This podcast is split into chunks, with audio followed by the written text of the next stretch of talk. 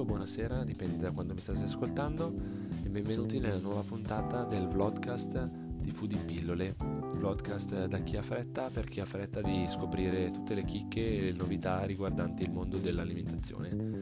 Oggi smascheriamo un altro mito che sento spesso ricorrere mentre si parla di diete, specialmente verso l'estate, si introduce l'argomento grassi, come smaltire i grassi e quindi si nomina l'ananas con il concetto che possa bruciare i grassi. Analizziamo insieme tutte le motivazioni che hanno portato al mito e vediamo a breve di spiegarle.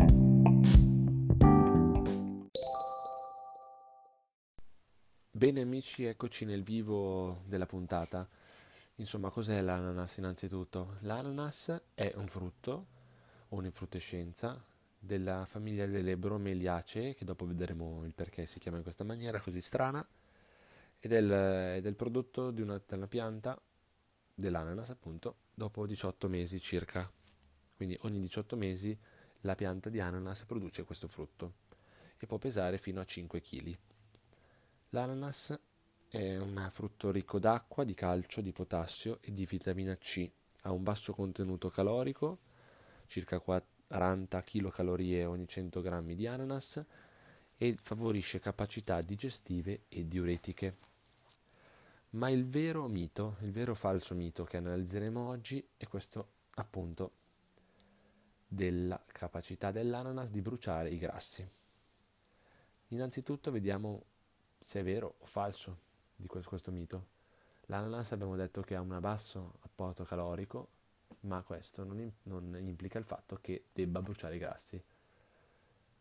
La convinzione deriva da cosa? Ovviamente deriva dal fatto che l'ananas è ricco di bromelina, che è un enzima proteolitico che scomporre quindi le proteine e velocizza l'assorbimento e la digestione di esse.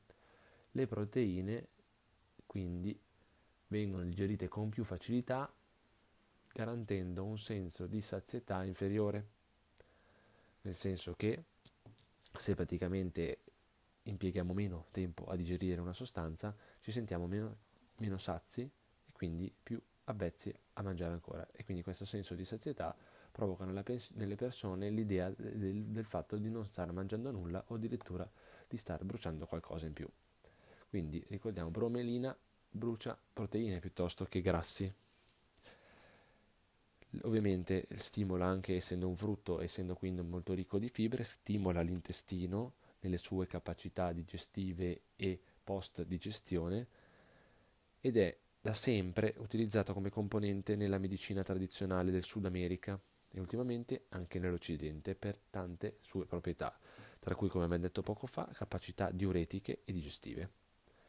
Quindi questa è la sostanza, il succo del discorso è l'ananas non brucia i grassi, non potrebbe fare, non saprebbe neanche l'anana stesso come fare a bruciare i grassi, ma al più facilita le funzioni digestive, specialmente delle proteine.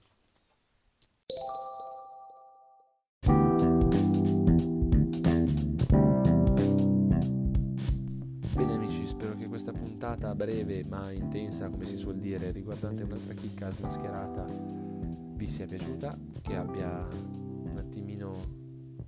chiarezza su questo argomento così strano del fatto che l'ananas possa bruciare i grassi in qualche modo. Io vi saluto e vi auguro una buona serata una buona mattinata o comunque una buona giornata. E ci sentiamo al prossimo episodio.